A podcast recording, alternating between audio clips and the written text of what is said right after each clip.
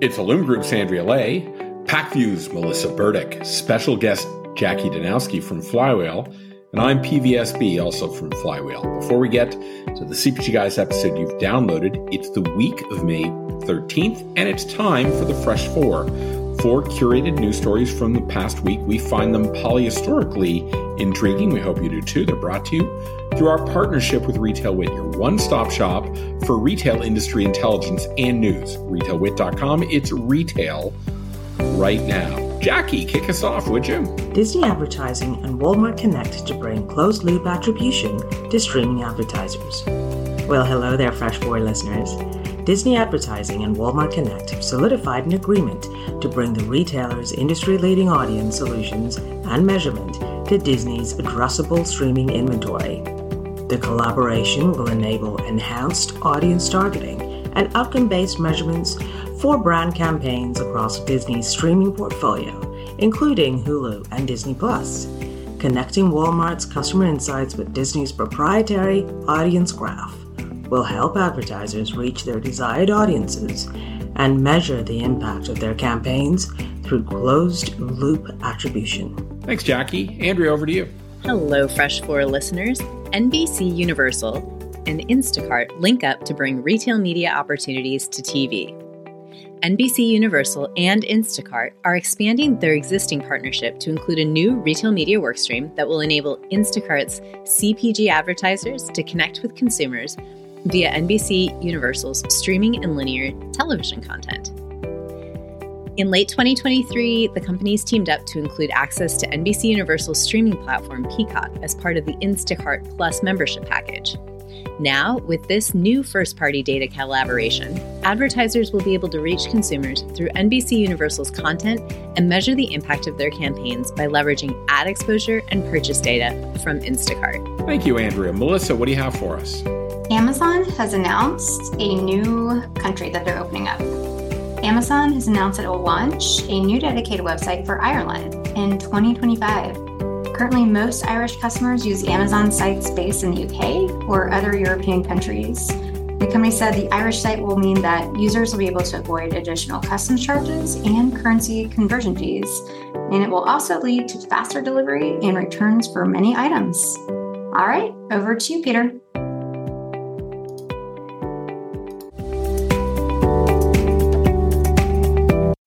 Before we start today's episode, we want to chat with our Fresh Four co host, Melissa Burdick. Hey, Melissa, you've got some big news. What's the scoop?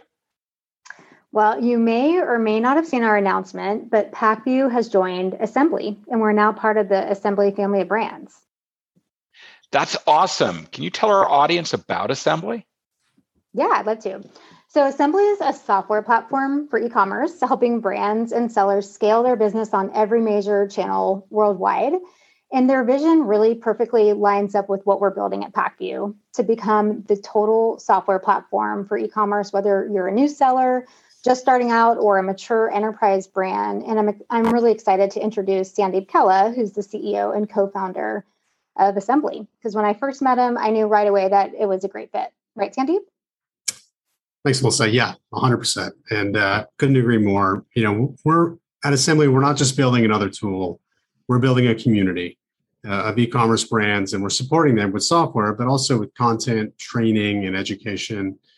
And we're bringing together retail analytics from every step of the e-commerce journey and we're combining that with software to help merchants scale.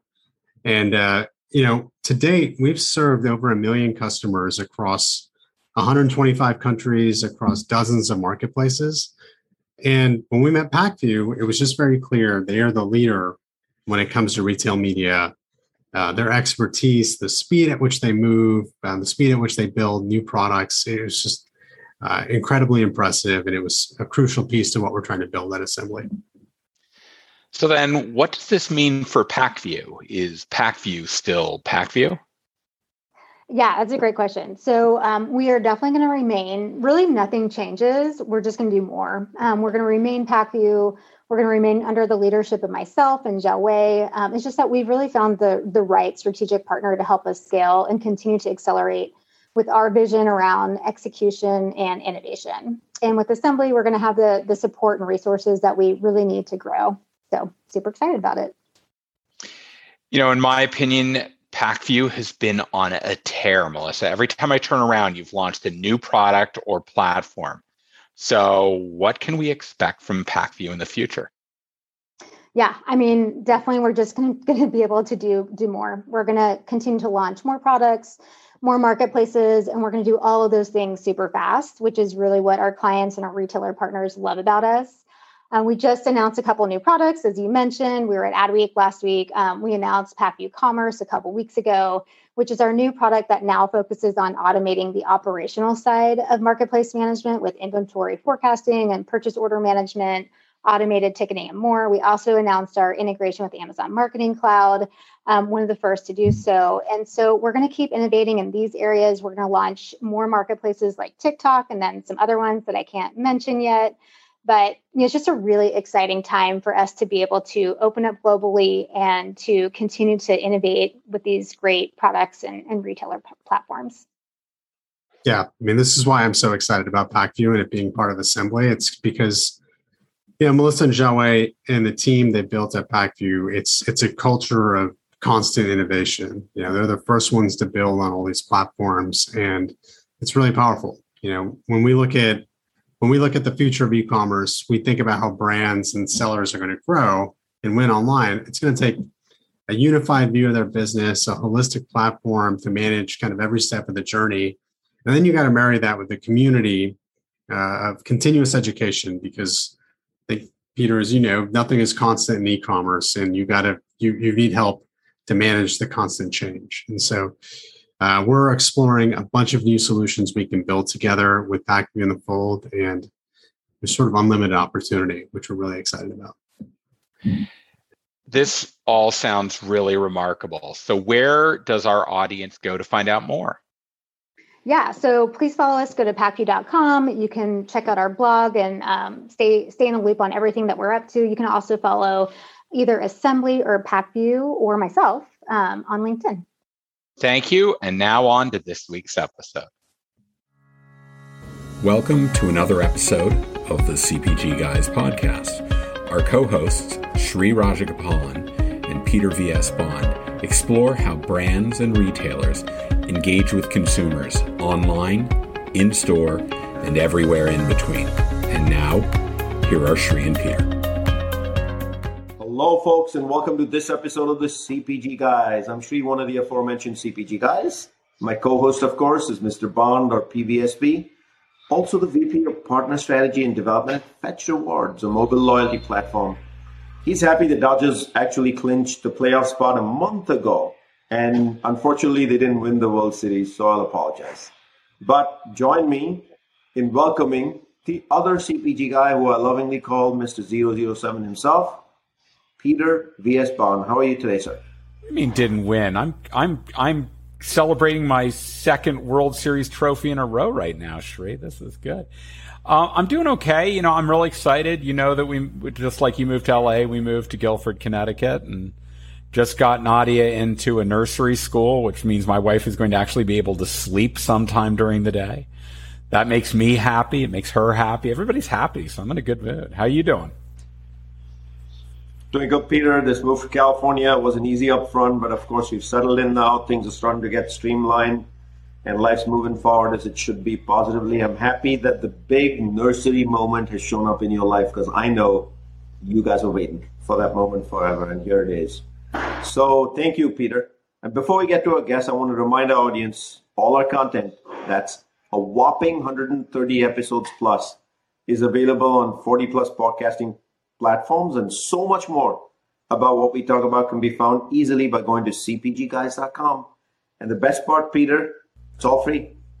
Can you believe we're like 130 episodes plus? Like this podcast started May of last year, where this has been around 16 months. 130 plus episodes. We're like a crotchety old married couple at this point, Sri. I mean, we're stay. We keep joking about the fact that we're staying together for the kids, but you know I love you, man. We just got to make sure, Peter, that the divorce isn't imminent. No, that's what they say. No, we will go. We'll go to we'll go to couples therapy if we need it, but I don't think we need it right now. We're doing okay, Sri. Perfect. Those pizzas up in New Haven may be the couple steps. I think you're going to need to come back out east and do another pizza episode with me. We got to we got to get some of go. the New Haven pies. Yeah. There we go, folks. If you aren't following us on LinkedIn, just enter the CPG guys, the word CPG guys, in the blue search box up top left. And when you get to a page, simply click follow, which is the blue plus button. That way, you'll get to see all of the content we are producing. And as I already mentioned, there is this is not a paid platform, so you can just log in, simply get access to all our content. And as we have mentioned before, we continue to have a partnership with New, the Network of Executive Women, and Sarah Alter, chair of Network of Executive Women, will be on our podcast soon. October was Women's Month here at the CPG guys. For every episode you downloaded and listened to, we donated one dollar to the Susan G. Komen Fund. But you know what's the one thing you can continue to do further as we take up other charitable causes? keep those downloads coming because that'll be the mechanism Peter and I and the CPG guys can engage in true philanthropy where it matters and counts. On the show today is a personal friend since I've known since my PepsiCo days, a fellow brand and retail maverick. And I remember our times together going to his wedding, but one magical moment together we'll probably never forget and talk about the rest of our life. And it has to do with the flying saucer. He will decompose what the flying saucer means, but I remember being at his multicultural wedding, as I mentioned. Join me in welcoming a dear friend and ally in the transformation of the industry, Ashwin Nathan, VP of Advertising and Marketing for HEB. Welcome. Sri, thank you for having me. Peter, thank you for having me. Excited to be here. I was, uh, I've been wondering, Sri, when you were going to ask me to join, uh, but I'm uh, super excited to be here. Um, I'm a huge fan of what you guys have done, and you know, if, if possible, you guys have actually made this uh, industry somewhat fun to be a part of with your podcast. You've made it sexy. So uh, glad to be part of this journey with you guys. Thank you, Ashwin. And, you know, I promised the audience you'll decompose what the flying saucer is. Yeah. So go for it. You know, uh, Sri and I do go way back, um, you know, from uh, hanging out and exploring multiple bars in, uh, in the Plano and Frisco areas of Dallas and um, and Addison. So the the flying saucer. Oh boy, uh, I'll have to figure out how much I could actually share. So maybe seven, eight years ago, maybe eight years ago, Sri, um, when um, I think e-commerce was still like, you know, what the hell was e-commerce and CPG uh, moment, particularly in food, to be clear. Uh, though other categories have moved online by that point. Um, you know, Sri and I uh, were present. We were at PepsiCo at that time. We were uh, presenting to uh, um, Indra Nooyi, our chairman and CEO of PepsiCo at that time, and um, it was. Uh, I would say it was successful. Mean, we both still had our jobs the next day, and uh, uh, subsequently uh, got bigger jobs. But um, I, I, think you know, going into the meeting, it was just, what the hell are we talking about? Like, she's not going to get any of this. To uh, you know, there was um, a huge buy-in and um, um, general uh, consensus that uh, we knew a little bit more about what we were talking about than we were letting on. So Sri and I literally walked across the street right after the meeting to one of the best bars in Dallas. I don't know if it's still there in Addison, uh, called the Flying Saucer. And um, um, I will just say that we uh, celebrated um, pretty well. Um, so the the flying and this was I know eight years ago. So um, so yeah, the Flying Saucer will always have a, um, a special place it changed both our career trajectories for sure, and we remember it pretty fondly. And Ashwin, before we get to the questions, uh, we prepared for this conversation. Would you let our audience know where on the web they can learn more about HEBU and a brief introduction to what your role is within HEB?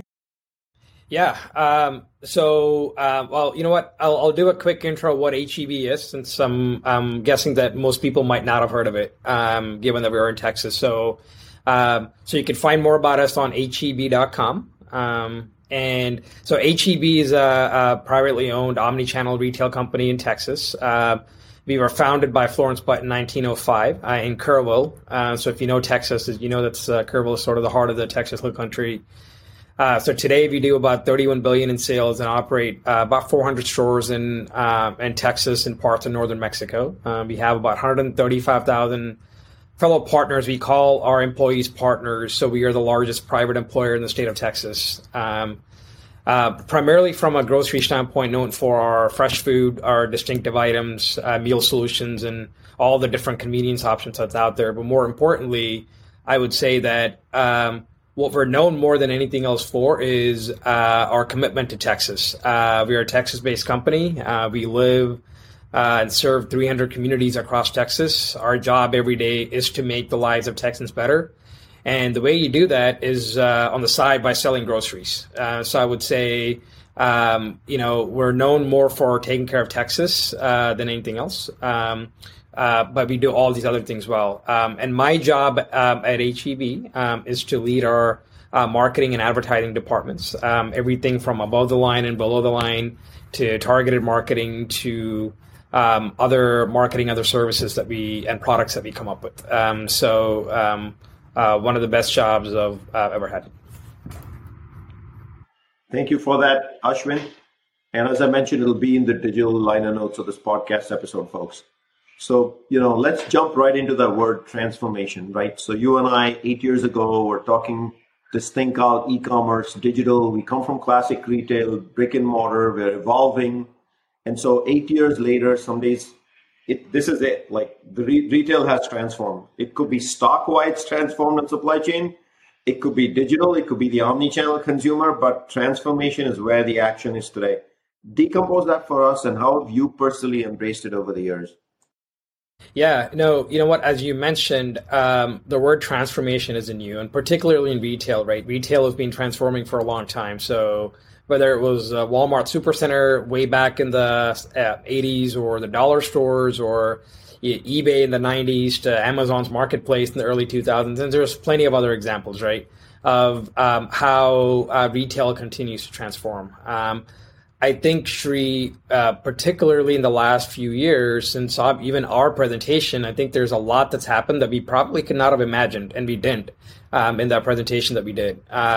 And and that is the impact of uh, tech and uh, on the pace of uh, change uh, uh, within retail. Um, you know, the, the most obvious example that comes to mind, you know, um, post COVID is how COVID has helped accelerate, um, you know, curbside and delivery and online shopping, particularly in grocery and food. But I would say it's it's not just obviously about uh, curbside and delivery. It's how tech is really affecting um, every part of retail and how you run your company from uh, customer insights and customer engagement. And we'll talk about that with digital marketing to inventory management to make sure there's uh, you're minimizing out of stocks to merchandising uh, to you know fulfillment and supply chain. I think tech. Um, um, um, you know, has a role everywhere. Um, you know, we are one of the largest uh, manufacturers of food in the state of Texas uh, with our large own brand portfolio. So sensors in these manufacturing plants. So that's another example of how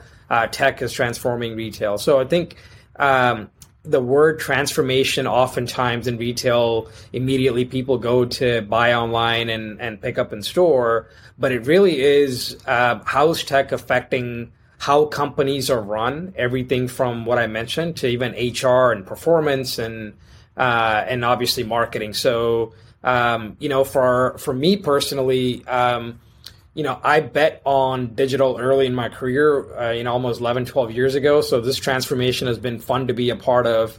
Um, and, uh, you know, ultimately, I think um, um, I would also say that, you know what, going back, transformation um, isn't just about tech there's huge things happening with health and wellness in terms of what customers expect. There's huge things in uh, happening. Even when you think about convenience, you think about curbside delivery, but it's also convenient meal solutions. So transformation to me is not just tech. Tech is affecting everything that we do, but transformation is how are we keeping up with the changes in customer behavior and how do you, how do you get ahead of it so by the time it becomes mainstream you're not you know playing from behind that's how i think about it Ashwin, welcome to the podcast. We're so happy to have you. I mentioned before we started recording that two decades ago, I had a young research assistant. She just graduated from Trinity University down your way in Texas. Uh, her name is Michelle Metzger, and I'm so glad to know that she's a part of your team down at HEB and, and back, back home in Texas for her. So that's terrific. Hey, since the onset of the pandemic, it feels like the word e-commerce is what everybody's talking about, but I don't really think that encompasses everything that is omni-channel. You know, probably I, would hazard a guess without having the numbers in front of me. Anywhere from 80 to 90% of your volume is still going through traditional stores. And when we think about it, everybody who walks into a store, well, they're still carrying one of these and they're using it to, to learn about the products that they're buying. Um, can you break down for our audience how you think about omni-channel as it pertains to HEB and how you're trying to connect with your shoppers through all the ways they choose to shop with HEB? Yeah, well, first I'd say that um, you know uh, Michelle Metzger is uh, uh, is an incredibly important part of our team. She is uh, um, um, uh, pretty good at what she does, and I'm sure that she appreciates uh, Peter working with you way back in the day. So, um, so a huge shout out to Michelle for sure. Um, you're right. I think you know um, omni-channel is obviously more than e-commerce and oftentimes the way it gets framed, right? It, uh, you know, if you read all the articles that are out there, uh, it's about the future of grocery is uh, online, blah blah blah. It, it, really isn't, right? It's it's it's not a store versus an online uh, battle as it's often framed up to be. Um, I think you have to be um, um, great at both uh, to serve your customer. Um, and more importantly, I think um, you have to figure out um, how are you responding to customer trends and behaviors um, in both places and minimizing and eliminating friction uh, for the customer to ultimately continue to shop you. Um, and then um, if you look at it from the customer lens, there's a bunch of things I think you have to do behind the scenes to make sure that uh, you are eliminating that friction. Uh, I'll give you an example um, you know, we um, serve parts of uh, Texas, northern Mexico, like I mentioned. Um, and because we're geographically concentrated, um, it allows us to go above and beyond in tailoring your stores to support these communities and these customers that live in these communities. Um, if I think about the store specifically, right, um, you know, data and tech is helping us figure out how to assort, how to sort these stores. So every store at HEB is tailored differently down to the community. So even if you have a store half a mile apart, it's likely serving different communities, so the assortment is slightly different and, and tech is sort of helping us figure that out. Um, you know, as I as I look at it from my job, right? Um, um, I'll give you an example. Where in Houston, uh, if I think about uh, the various parts of Houston, I probably want a different message in Houston than I want to do in the Heights or other parts of uh, uh Houston. So your messaging has to be different. Those are all examples of um, what you have to do differently to uh, to thrive, um, you know, in an omni-channel world. And it's not just that, right? Um, within the store, you got to figure out. Uh, if I, as I think about friction, one of the biggest check po- uh, friction points is checking out. Um, yes, Amazon has taken a completely different approach. Uh, not yet proven in a large uh, uh, store which has 100,000 square feet, but you know we uh, we have some something similar called HEB Go, where customers can scan with their app and and walk out. Um, and um, you know that is that's not uh, uh, um, that's not to eliminate anything, but uh, as a supplement for customers to make the experience a little easier if you're having one or two items, so you can you don't have to wait in a potential line. Um, so there's a significant part of what you're doing in, um, the omnichannel world to make the store better clearly on the e-commerce side, there's a bunch of things happening. So the, it starts with okay, how do you uh, help customers discover, browse, um, and add to your cart or list and check out online? Uh, that's the foundational part, right? And, and, a lot of people are working on that. I don't know that we're quite where we need to be there to make the shopping experience online just as good as it is in the store, but I think we're making progress uh, collectively as an industry. Um, I think the second thing I'd say is fulfillment, right? So as volume grows in the store, uh, volume grows online. Uh, the way uh, most picking is done, it's done in the store today. Um, so that means you have people shopping in the store, and then you have our order selectors who are picking uh, um, items for these e-commerce orders online. So how do you make sure that you use technology to minimize the the um, disturbance that an in-store shopper might feel as you're picking orders? You do that through like uh, you know e-commerce fulfillment centers that are attached to your store. That's that's and that's another way where you're sort of seeing how these worlds are colliding. And the last thing I'd say that's sort of bringing everything together is uh, potentially is uh, Martech, um, from the personalization onto the site uh, to all the coupons and offer systems to make sure that you're relevant in the types of discounts and promos you're offering, uh, to all the digital marketing that we do to make sure that uh, what you're saying is relevant to every single person you're reaching. Um, it all works together. You're not doing it just for e-commerce. You're doing it collectively to make sure that you come across in a more relevant way for your customer, whether they shop online or in store. So I would say that the it's it's not an online versus in store um, uh, frame as others have uh, potentially said. It's uh, you have to be great at both uh, to thrive. Thank you for that, Ashwin. You've been a digital maverick now for quite some time in the in industry, CPG or retail. What unique role does digital play for you in actual customer acquisition? Digital Maverick, that's the, that's quite an honor uh, coming from the CPG guys themselves. So I definitely appreciate that. Uh, well, is there another form of uh, customer acquisition beyond digital? Kidding. Um, uh, I mean, obviously there is. Good point. Good point.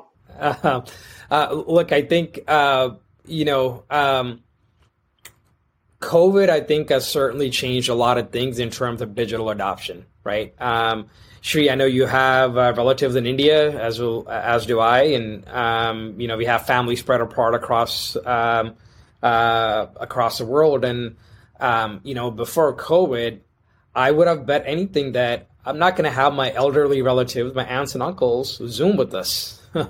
not a chance in the world. Um, but now we're doing birthday parties on Zoom.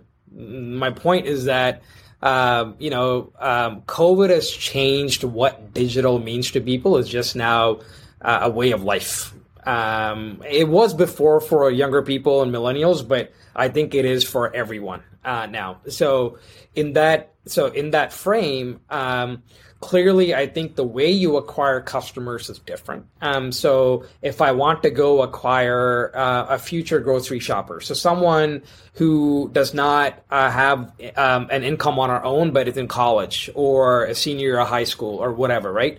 Um, still important because we need to make sure these uh, folks when they do get to the point where they're making these purchase decisions and shopping for groceries that they you're on the consideration set but the way you're going to acquire them is not even on Facebook or Instagram. It's likely on TikTok, right? Or Snapchat. Um, but if I think about my, uh, you know, parts of my family and others, uh, it's um, investing heavily in things like Hulu.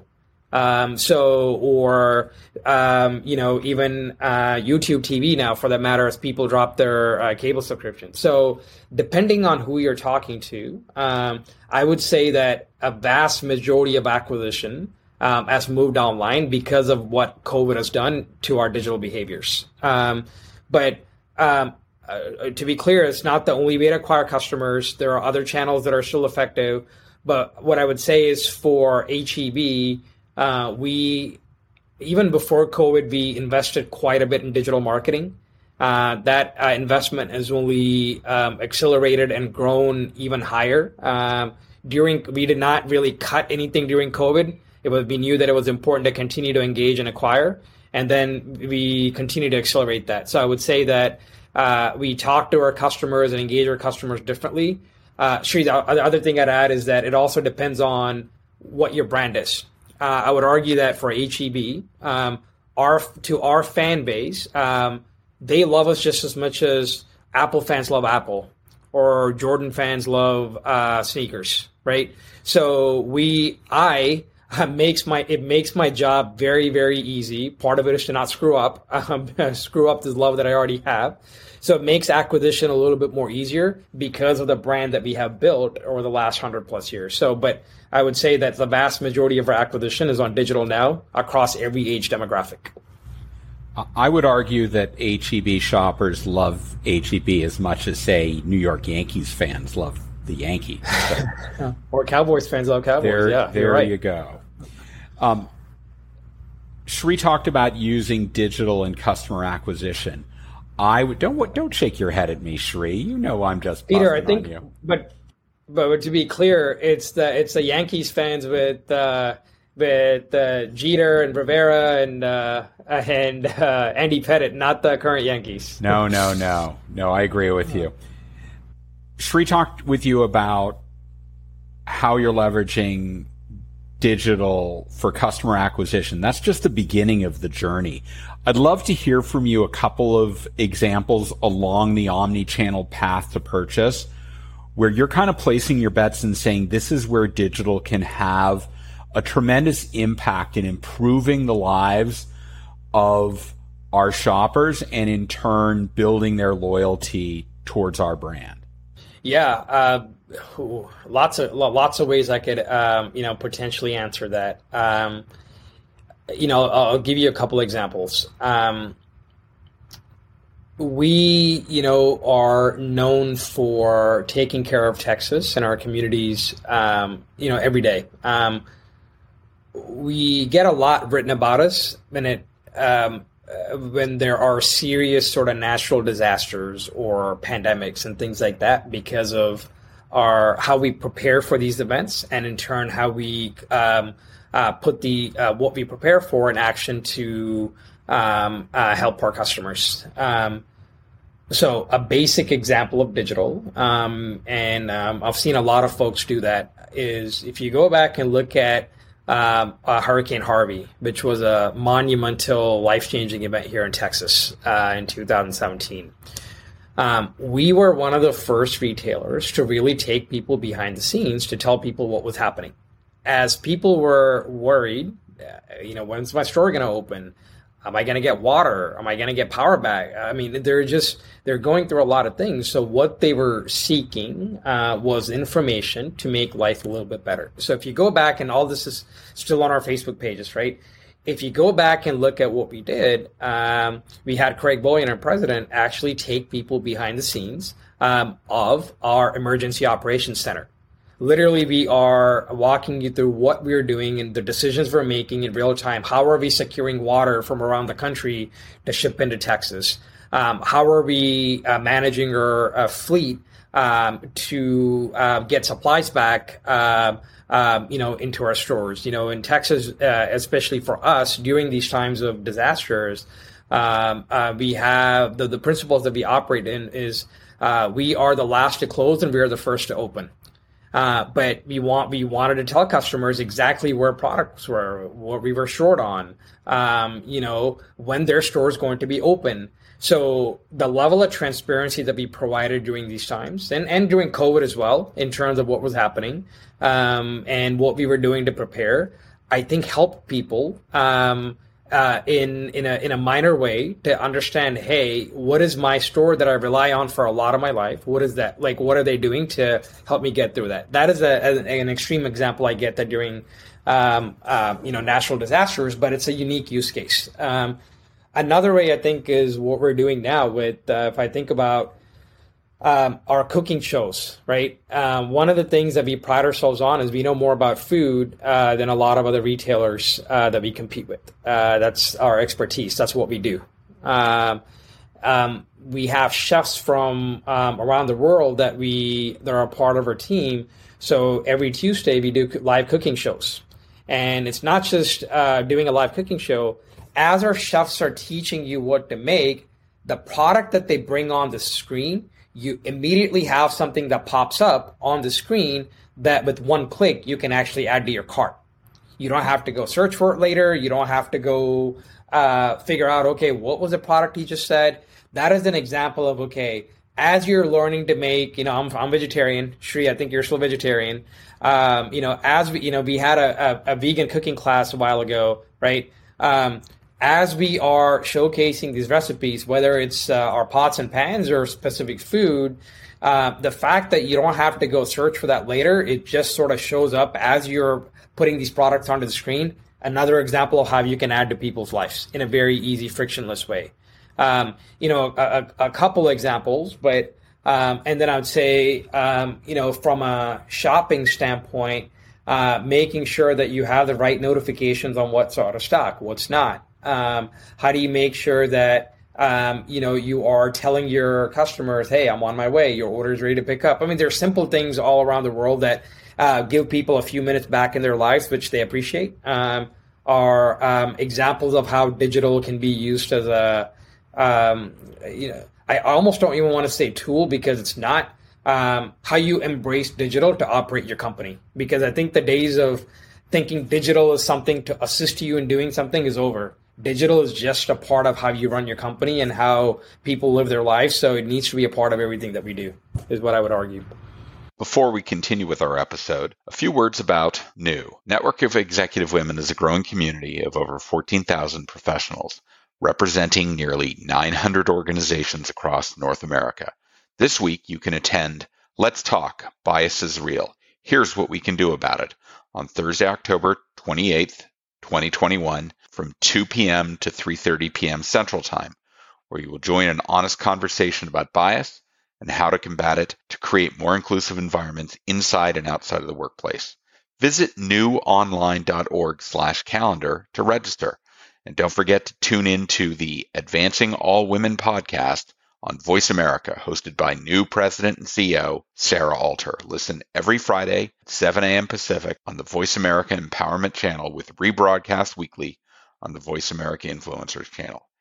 And download episodes after the air wherever you get your podcasts. And remember, visit newonline.org slash CPG guys to learn more about becoming a member of New. Thank you for that, Ashwin. I got a question for you. Is my Apple Watch digital? I'm just kidding. well, so, the watch itself isn't, but you know the the constant distractions of you checking your phone every uh, uh, ten seconds. That is actually not my phone. I take notes so I can inter- uh, intersperse it right into the conversation. So um, actually, here they are, bro. Sri, you know, you, you did you did call me a digital maverick. Look, I have a problem being distracted as is. Um, I have uh, uh, avoided getting an Apple Watch or any type of smartwatch. Um, precisely because I think that's the other, uh, you know what, that is the downside, I would say, if there's anything, because we are distracted like crazy. I think I read something where the average attention span is like two and a half seconds, down from like eight seconds from like, even that wasn't high like two years ago. So that is precisely why I don't wear an Apple Watch is, uh, I would be too distracted looking at Twitter or messages or whatever. So I'm trying to, uh, uh, avoid things that will, um, uh, make me just go crazy. So do we have to change it then from digital maverick to something else, digital something else? you might you might just have to, yeah. Digital yesterday, that kind of thing. But yeah. hey, jokes apart, right? Jokes apart. That very word, digital. Your yeah. own career journey, right? Where you are today, clearly you're you're leading marketing. A large piece of piece of that is digital. You're not just a digital leader for HEB, you're leading marketing period. But a, lot of a lot of where you and I grew up in the last five seven years in the industry on the digital side.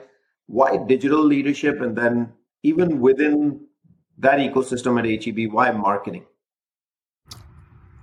It's a great question. I'll go back even five to seven years ago, and, and I'm gonna uh, get into trouble doing some stereotypes here, so I'll apologize in advance. But um, so Sri, you and I uh, both grew up in India for part of our life, and um, you know, uh, when you are growing up in India, math and science was, uh, you know, prioritized more than anything else. Um, you know, as you're going through school. Um, you know, I had the opportunity to move here to the U.S. Um, in the in the mid '90s, and um, but you know, all my all my cousins were uh, computer engineers and computer scientists, and you know, doing coding. So for me, when I went to school uh, at UT, uh, it was I didn't even think of anything else besides electrical or computer engineering because I was like I thought that's just what I was supposed to do. I mean, the other side of uh, you know typical Indian families, you go be a doctor, but thankfully we didn't have any of those in our family, so it was more on the um, engineering side. So as I got into that, I actually started my career at Procter and Gamble on the engineering and IT side. Uh, you know, writing code and being part of technology. Um, but you know, there there were two big things that happened for me that was like, hey, I'm in the wrong field. One, um, my my cousin was my roommate uh, at school. He was a computer science major, and um, the way I will describe this is that as I was doing my job in IT and coding, um, the difference between him and I was like the difference between an NBA player and a YMCA player when it comes to getting things done. Me being the YMCA player. Uh, and I knew uh, pretty early on, I'm like, this is probably not the best way I'm going to make money in the future to support my family. So that was one big revelation.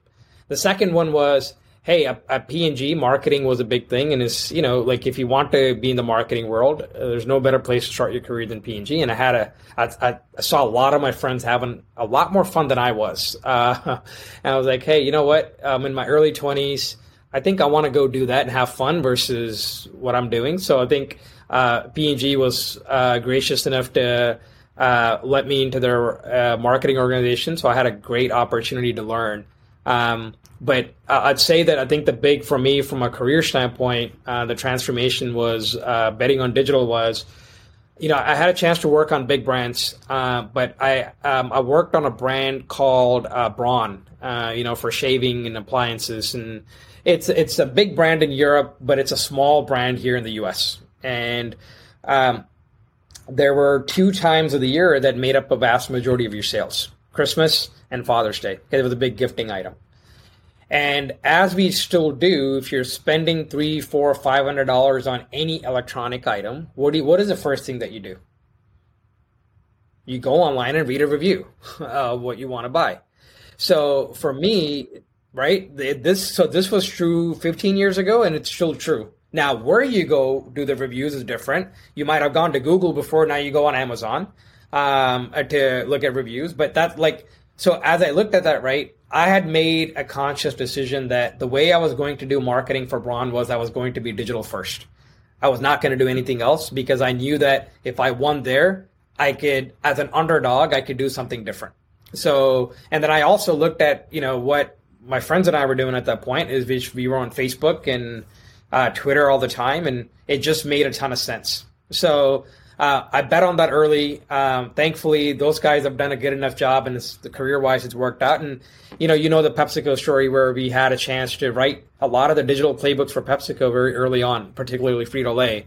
Um, so you know, leading up to that, you know, meeting with uh, Indra at the uh, in Addison, and you know, other you know the subsequent things we've done in our careers. So it was a matter of chance, right? One is uh, I, I sucked as an engineer and two, uh, I was lucky enough to be on a small brand that uh, happened to play heavily in digital, and that opened, um, um, you know, doors that likely wouldn't have opened if I followed a more traditional marketing career.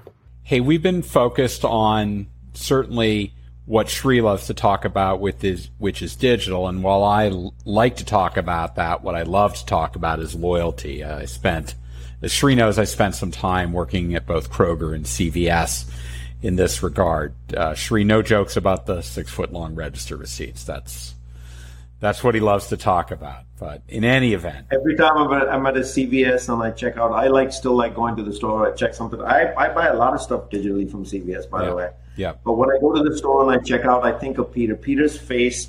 If there was a pop up that could magically appear, it's Peter's caricature that appears when I get the receipt. He, he, says that no matter what I do the rest of my life, the six foot long register receipt will be on my tombstone, to which I say only if it's six feet tall, because it's the only way it's going to fit. But in any event, let's talk a little bit about, about loyalty. I certainly know how I think about it, but I'd really like to know from your perspective how important loyalty is in your day to day activities and how you are trying to lead from the front compared to the competition in building meaningful loyalty mechanisms that continually escalate the customer journey. Yeah. So, Peter, not surprisingly, uh, you know, Michelle on my team does work on uh, uh, loyalty. Um, so, uh, probably not surprising to you. But, um, you know, I would say loyalty is uh, changing. Um, uh, here's what I mean, right? Um, one of the biggest impacts of COVID is I think customers are going to go to multiple places, potentially three to four places for the same category to shop. Um, part of the reason why it started is when when the country, I still don't know why, ran out of toilet paper, right? Um, you would just go to any store that you can, even if it was a gas station, um, to get toilet paper.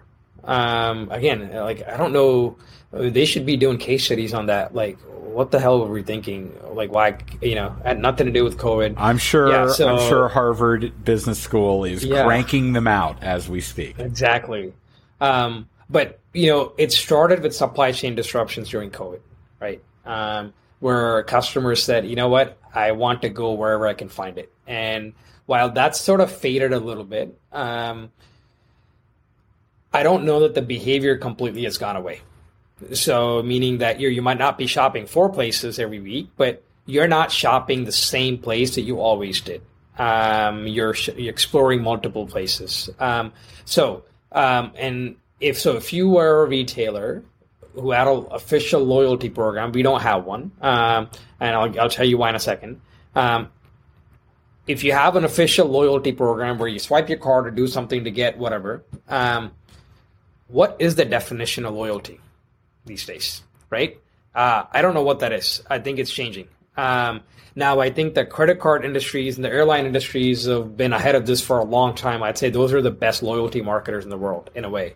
Uh, the hospitality industry and the credit card industry. And they probably look at customer lifetime value and a whole bunch of other things, which we haven't quite done in food and retail just yet. Um, um, I would also argue that Prime is probably one of the uh, most genius loyalty programs ever designed. Um, so, but even I think that is changing because as you saw, lots of benefits are changing. The only thing people really care about uh, care about really is free delivery. So, but this concept of what loyalty is is changing, and I don't know that anyone's really figured out what that is. If I think about for HEB, we we look at it differently. Um, for us, um, we are not a high low retailer. Uh, we are an everyday low price retailer, meaning that uh, we have typically the lowest prices in market uh, in most products um, in most days. Um, but it's it's having the lowest prices while offering the best quality, the highest quality, and unique items that people can't find anywhere. Uh, paying people, our partners, a lot uh, more than others do because customer service is a very, very important part of who we are, right? Um, we also have, yes, coupons and discounts. We have a yellow coupon paper program that no one else in our market does. Um, we uh, So if you collectively look at all of these, combined with our commitment to Texas and what we do doing te- um, to take care of Texans every day, there you can make a case that that is a very strong loyalty program though uh, in in the way we take care of Texas and Texans every day, right? Um, now there are things that have you know uh, that are good programs that have popped up. Walmart Plus, you know, in the e-commerce world, that's is new. Um, pretty much everyone has a subscription program these days, right? And you know, if you're looking at things like that, uh, that's not to say that you should never evaluate or pilot things. And we have piloted points-based programs as well, to to be very clear. Um, but collectively, I think as an industry, I think the biggest question, you know, I personally have is what is success when it comes to loyalty? Is it uh, making sure that uh, no, your customer doesn't shop anywhere else? Is it making sure that your customer meets a certain financial threshold at your company? Is it um, is it that you know they're coming into your store or your e-commerce or app site three or four times uh, a week or month. I think those are all things that are going to depend on where you fall on the retail spectrum. So I would say that there's no single answer to having one approach to loyalty. I think you have to play to your strengths as a retailer, and we certainly are in terms of the markets that we operate. I think the worst thing that you could do is copy someone else um, for the sake of copying because you're like you have FOMO, right? Um, again, that's not to say that the structure of what you come up with feels similar to what others have because sometimes things are pretty simple. Um, but ultimately, I think from a loyalty standpoint, what loyalty is is very uh, personal to every retailer. Though I would say that the days of thinking that your customer is no longer shopping anywhere else, I think that's pretty much gone.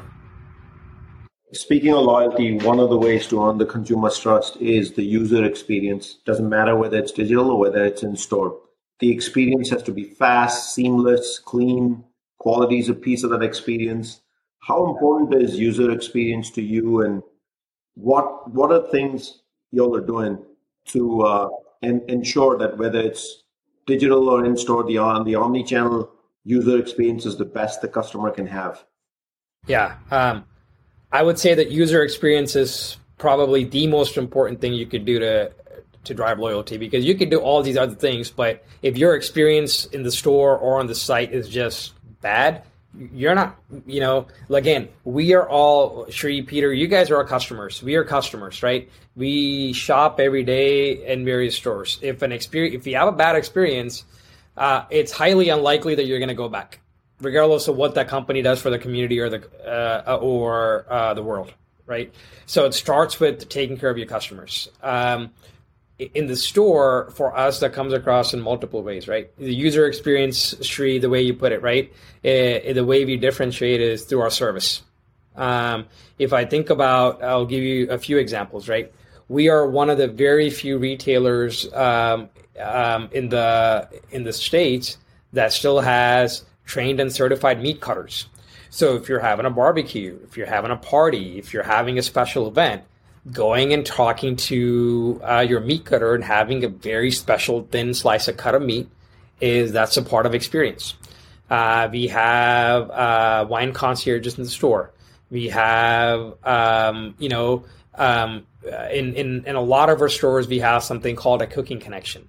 Basically, we have chefs that are making things, samples in the store fresh, uh, creating in store theater. So imagine trying to sample a new product, right? Would you rather taste it or just look at the package? Yes, you can look at the package; there are attractive packages, but uh, getting someone to taste it is probably a little bit easier. So those are all examples of user experience in the store uh, that we use to differentiate ourselves. And I would say that ultimately, how do you make someone feel warm and welcome in the store? Uh, is another it is another one. I'll give you uh, another good one that we all sort of sometimes get frustrated with, right?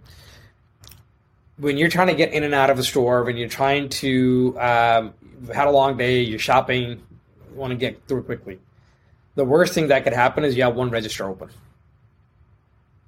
You, won't see that at, at our stores, uh, right? So that's an example of making sure that we our front end is staffed appropriately. That's not to say that we never have lines because we are the highest share retailer in Texas, so we have a lot of traffic but making sure that you're doing everything possible to take care of that customer in store to eliminate that friction, I think is, is an example. Uh, online, boy, I think this is where we're still, uh, both as HEB and the industry, we're still pretty far. Um, because I don't think anyone has replicated the great online, ex- the in-store experience online. Sri, I think we, you and I were talking about uh, Impulse, uh, man, eight years ago. no one's really, really solved that in a way yet for food right? The way that the stores can drive impulse, right? They're you know, there's not to say that there's no progress. There's a bunch of things you can do at checkout. There's a bunch of things you can do on the cart. Uh, there's a lot of things happening, but it's still not the same experience as, man, that's an attractive package. I think I want to try that on the end cap as you're checking out. Example, right? But but beyond that, this concept of um, I, I think online shopping um, food and in other categories is still pretty methodical, right? It's a search driven experience. You shop uh, thousands of products and you add it to your cart. It's more functional and it's more uh, task oriented than experiential, right? Um, which I think from a UX standpoint online, I don't know that anyone's really solved that at scale. Um, which I think is a huge opportunity to figure out what does that look like going forward. Um, um, I know HEB hasn't solved it. We still have a lot to do to get better at some of the basics. Um, I don't know that others have solved it either. Um, so I would say that that's one where, but some retailers are okay with that, right? If you look at Amazon, you know their experiences. It's it's less of a pleasant experience and more of a hey, you could find anything in the in the world here, right? So their UX is tailored towards um, finding needles in a haystack versus giving you the warm, fuzzy feel of, oh my God, it's awesome to, you know, um, be here to shop this. So I think, um, so there's uh, plenty to go in terms of bridging what the online experience is um, with, uh, with the store. And again, this is also different. Um, Sri, when you when you come over to to Texas, you're going to experience this. Um, you know, I would bet that the first thing you smell when you walk into your inside our stores is the um, the butter tortilla that we're very famous for. Um, you know, I would challenge you to walk by that and not try it or buy it, right? So, um, so that so those are examples of like those are things that are hard to replicate, but those are part of the user experience that I would call it in store that you can't really translate online. Um, um, so I think there's still uh, quite a few things that we could do online to make it more fun.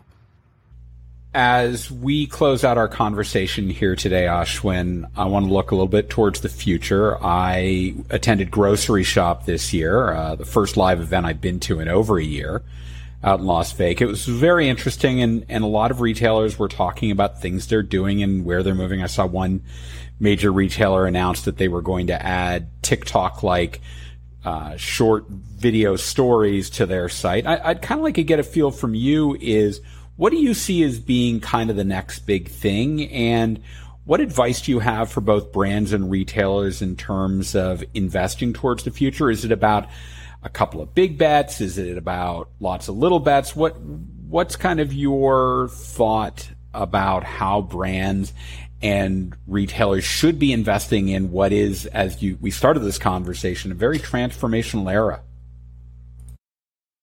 Um, I'll talk. I'll tell you about my approach first, and this is something I learned um, from um, my boss at the time at PepsiCo, Ram. Um, you know, he he had a 70, 20, 10 framework. Like 70% of what you should be working on is things that are tried and true that you know can deliver results. Um, 20% is things that have scale um, that you should keep trying because it's not mainstream yet, but it still has sufficient scale. 10% is just stuff that throw it on the wall, and see if it sticks. Uh, it might be something in five years, it might not, but you're building muscle memory when it does become something bigger, right? So I like that approach a lot. That's something I've, I've adopted in places that I've been. Um, so I won't talk about the 70 because I think most people know what those are. I think in the 20, uh, TikTok is one that um, I, you know we're hugely invested in. Um, we are the largest spender of TikTok in the state of Texas um, because I think the platform is engaging. The platform is uh, fun. I'm on TikTok quite a bit to sort of see what others are doing.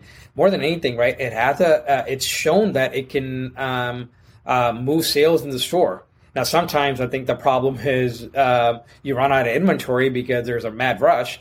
But I think there's something there with TikTok in terms of how engaging it is that you have to play in. Ashwin, right? can you just tell yeah. that to Sri? Because I've been trying to get him to do TikTok videos with me for months, and he's just holding out. And he's got well, he's got two TikTok stars in his house and he's not helping. Uh, I know out. he has TikTok stars in his house with his daughters, but I don't know that I want to see him on TikTok, Peter. Answer honestly. the question, Ashwin. There we go, Peter. We got the answer. Should the CPG guys have a TikTok? I, th- I think I heard your answer. So no.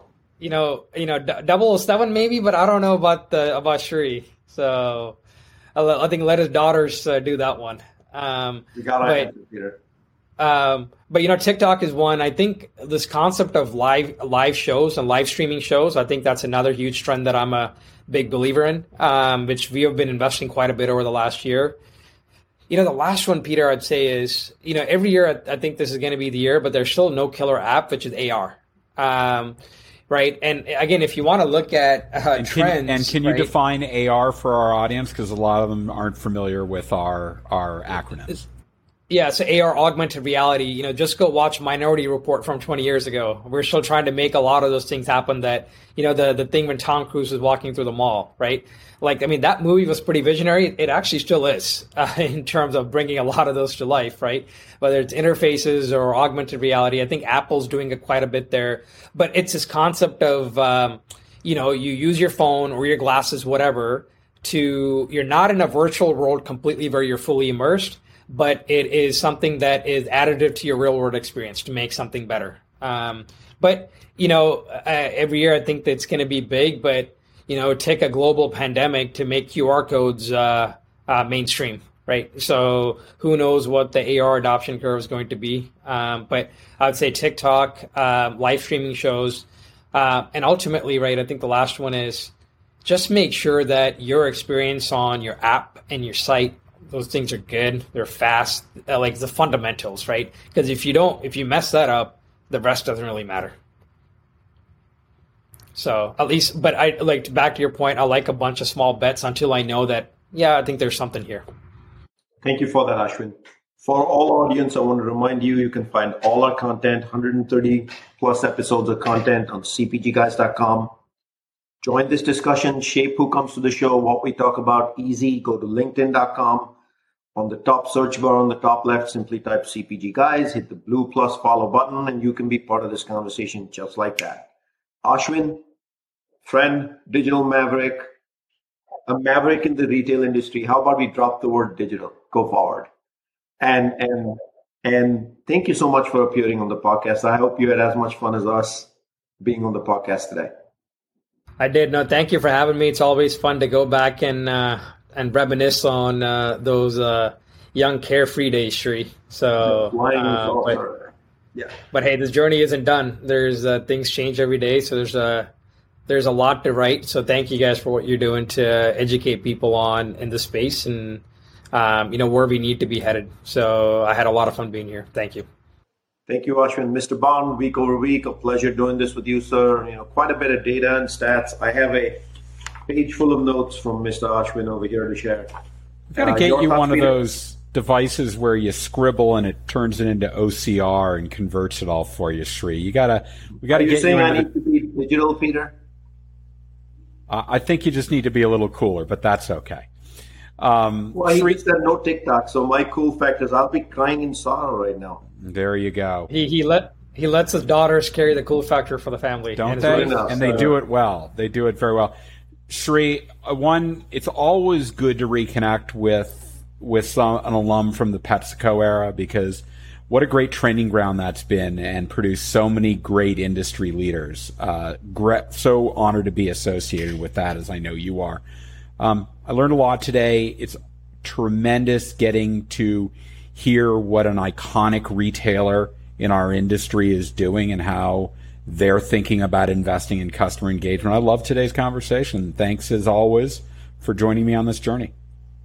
You're so right, Peter. Always fun to talk to someone from retail who truly embodies everything in store, online, and all things in between. That's the mantra of the CPG guys, folks. It's a wrap for this episode. See you soon on another episode of the CPG guys.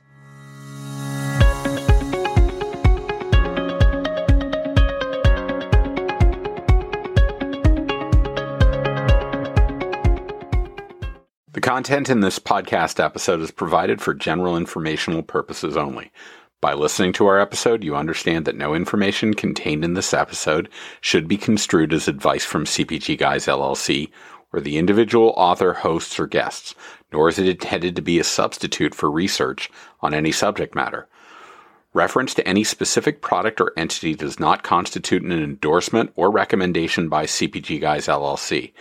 The views expressed by guests are their own, and their appearance on the program does not imply an endorsement of them or any entity they represent. The views expressed by CPG Guys LLC do not represent the views of their employers or the entity they represent. CPG Guys LLC expressly disclaims any and all liability or responsibility for any direct, indirect, incidental, special, consequential, or other damages arising out of any individual's use of, reference to, or inability to use this podcast or the information we present in this podcast.